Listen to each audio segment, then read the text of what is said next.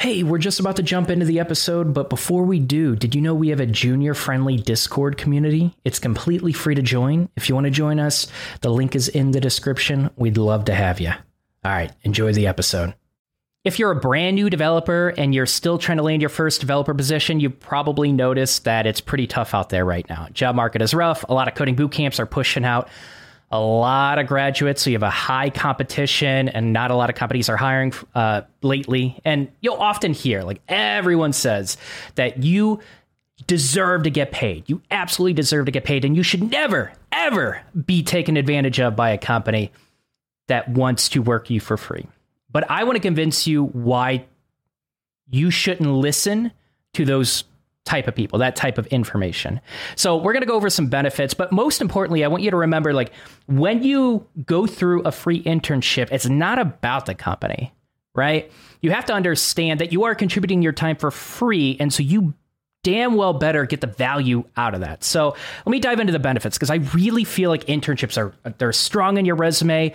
They look good to employers. Typically, they're going to be much more marketable on your resume than just like personal projects, just another cat gallery, right? So let's dive into some of the benefits. So First of all, like it definitely gives you professional experience on your resume. A lot of people ask, how do I get professional experience when no company will hire me? A free internship is exactly the answer for that. It's exactly the answer for that. Um, that professional experience is going to go a long way. You're going to be working on a team. Um, hopefully, you're going to be learning good conventions. You're going to get feedback. Um, you're going to get code reviews. You're going to uh, just look up good conventions and understand why they're a convention, right? Because a lot of times, you know, when you're trying to become a developer, you try to learn the best conventions, but it's very easy to pick up something but not understand why it's implemented. When you are exploring a little bit deeper into an actual established code base, you can even ask, why was this implemented this way? You don't really get to do that when you're just working on a personal project. So you also get the experience of going through the Scrum process. And so, you know, well, the Scrum and Agile process. So every week, you know, you're just, you probably have a stand up, talk about what you're working on, what you're getting stuck with, and uh, what you're going to be essentially working on for that day, right? And so you can do your feature planning. Usually you'll have like one to two week sprints where uh, you kind of just accept a certain amount of things that you're going to do that week or that two weeks. You get that experience, right? So you get the experience of also estimating how much work you're going to be able to get done, estimating how much work you personally can get done for a company that's a really valuable skill to be able to learn how much you can take on because it can also be a great way to compare who you are as a developer a month from now from who you are as a developer now. You're going to notice, hopefully, an increase in your efficiency and how quickly you get features out, how quickly you solve bugs. So, you know, you have your daily stand ups and, um, hopefully once you get a little bit more accustomed to the process you can start writing tickets. You can understand thoroughly requirements because like with personal projects it's very easy to just start working on a project and you just ah, this feature sounds kind of cool, or this feature sounds kind of cool, right? But with a company, with a business, you're going to have that conversation, maybe even with UX, maybe with the rest of the team, of like, okay, we need to implement this feature, but why do we need to implement it? Our users have been giving us this feedback, right? That's phenomenal. You don't often get that with a personal project. So having that Scrum experience, and especially if you can start writing some of your technical requirements and going through the agile process of iterating, getting that feedback, and then maybe maybe you create some bugs. Hopefully you don't. You will. You will. And so you create those bugs, maybe you fix those bugs, you take ownership over the code that you wrote by fixing those bugs and making sure that your experience that you're delivering to the user is great and you continue delivering better and better experiences very frequently. That's essentially what the agile process is. So with the professional work, you're also going to be given the opportunity to work on problems that matter, problems that solve real problems that are real problems that solve real problems that users actually have, right? It's very easy to get into the mindset of just trying to build features to reinforce the concepts that you're trying to learn and just try to go through a narrow path with your personal projects of like, I'm supposed to learn this, then authentication, then I got to build an API. But why? Why do you have to build all that? How do these pieces interconnect, right? But when you're solving real problems, you start to understand why certain things are implemented within the full stack and what purpose they're there for, right? You get that context, and that context is it's, it's valuable. It's a it's a skill to understand that extra context throughout the entire application. It's a skill that professional developers develop over time, and it's also will um, it'll help reinforce a lot of the fundamental concepts that you're learning as well. When you have to think through more critically of what you're building, what you're implementing, it's another chance for your brain to really make sense of a lot of stuff that you're learning because it's easy. It's very easy to dive into fundamentals. It's very easy to just learn and learn and learn and then just have a surface level knowledge of everything that you've learned because you haven't implemented it. You haven't used it, right? So, a professional setting, a professional code base can give you that context to further and more deeply reinforce it. So you can also you have a chance at getting professional recommendation letters, which is huge. You could build up your network a little, but you know, as a new developer, you don't really have recommendation letters. You have recommendation letters maybe um, if you you know you left your last job or your last career um, in good standing. Maybe you can get some recommendation letters for your work ethic, but as a developer, like no one really knows you. They don't know, like, no one knows what you can do as a developer. You haven't worked on professional applications. And usually companies are looking for those professional recommendations of, like, how well is this person going to be at a developer job on our team, right?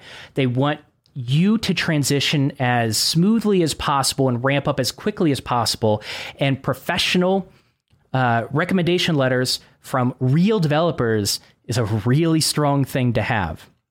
And so, you'll deal there will be other benefits like you'll be dealing with merge conflicts not stepping on each other's toes and figuring out how to argue with design that we don't have to make this single button the most unique experience ever. It's the greatest experience ever. And we have to maintain this exclusive code for this tiny button because it creates this just experience that one single user has been requesting and that designer thinks should be in this application because it looks great and it functions great. So, but you get to have a conversation of, okay, maybe we should establish more of a design pattern, something a little bit more consistent across the app, because that's going to create technical debt to be able to maintain these obscurities these weird abstractions that are just one-off things. And so you get to have that conversation. I'm not picking on designers. I'm just saying I've had this conversation before. So you're going to realize there's kind of a give and take between different departments where you have to understand, you have to empathize with what they want, their requirements, and also what as a great developer, what you should prioritize and what you should push back on in order to create maintainable and scalable code. That's the important part. So you get that experience working with tons of different departments, not stepping on each other's toes, working on your soft skills. That's huge in a professional setting. Um, and just, hey, I'm going to say it. I say it all the time, but developers are awkward. I, I'm awkward at times. I'm still awkward at times. I'm still working on it, right? But a lot of developers are awkward. And maybe you aren't like this. Maybe you're not. But I find that I've had to constantly work on my social skills and interacting with other people. I can get glued to a computer. I can dive deep, just keep coding and coding and coding. And I get lost in it, right? I've literally been given the feedback like, hey, Don, take off your headphones and talk to people in the office. Like I've I can truly get into that flow state. And I love it. I love coding. And there is a huge advantage not only for your career, but I mean, like just building up your soft skills in general is going to make you very well accepted on the team. It's going to make things flow very nicely. You got to build trust with your people on your team. You got to build trust with other people in departments, and that happens with communication. So, if you have awkward social skills, if you feel like you're anxious to talk to people, that is something you're going to have to get over. And being an intern, interning at a professional setting, um, even if it's an online internship, can help you get over that, right? So I want to be realistic, right? There are some concerns about doing a free internship. Um, so the time investment is a big one. The time investment is a, a huge one, and it's usually the argument against it. So the argument essentially is companies are taking advantage of you. Your skills are worth way more than not getting paid as a developer. Developers are underestimating their skills. And quite frankly, they're just wrong. Your value is what people pay you. It's really that simple. If you're not getting paid, if you want to do freelance projects, if you want to charge or seek out paid internships, do it. Absolutely do it. But if you aren't getting paid opportunities and you are struggling month after month to find anything, you probably still have a lot of room to grow in some area that's holding you back.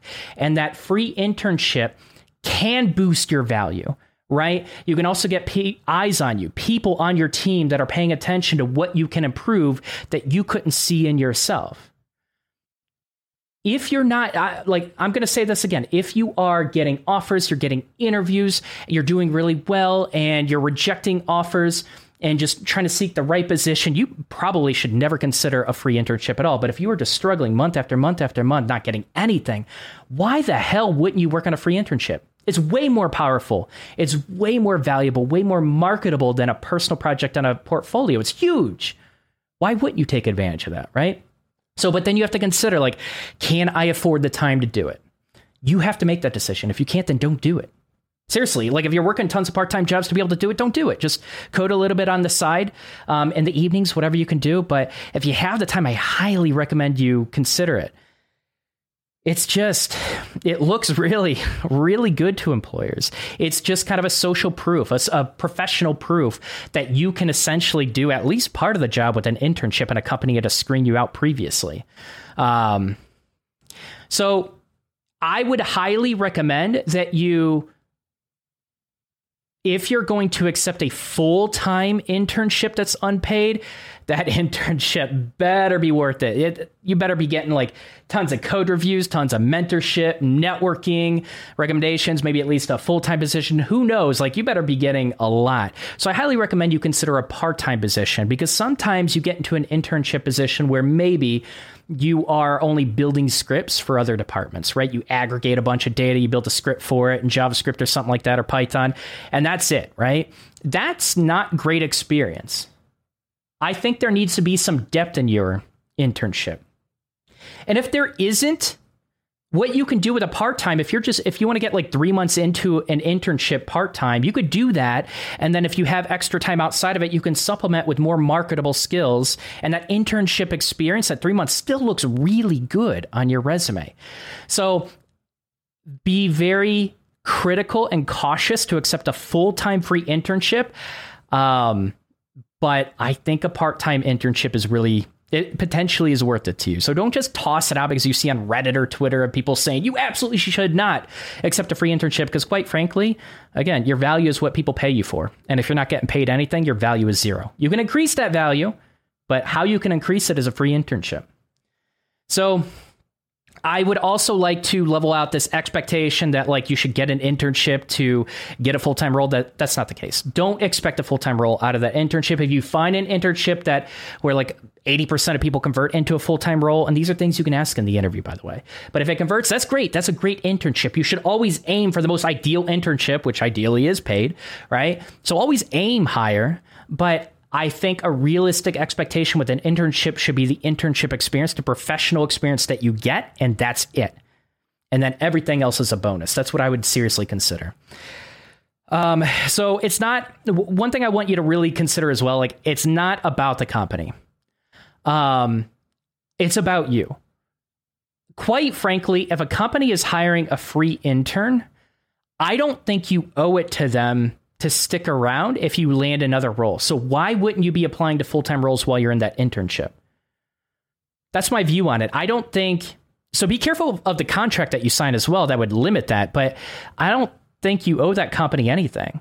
Right? They're accepting your work for free and you're building up great experience and you should put your full effort into it because um, you like you want to build up that network you want to build up a good reputation as a developer and you want to build up good developer habits but if you find out, why not search for other jobs while you're in that internship? I don't think there's anything wrong with that. Maybe you should. Um, but again, it's not about the company. It, I'm speaking specifically to people that are truly struggling, but it is about you. And it's about leveling up your career and eventually getting that full time developer position. So always keep that in mind. And an advantage is, especially with free internships, there are a lot of states, at least in the United States, where they prevent companies from taking advantage of free internships. Essentially, at least when I looked it up in Indiana, like if I offered a free internship, I essentially have to give more value to the person that's giving value to me, or more value than the value I'm getting from that person, right?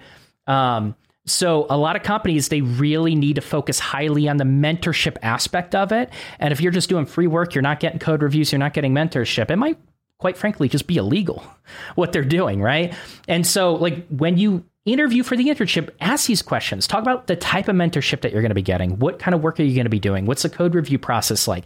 These are all really important. You want to make sure that you establish clear expectations in the interview.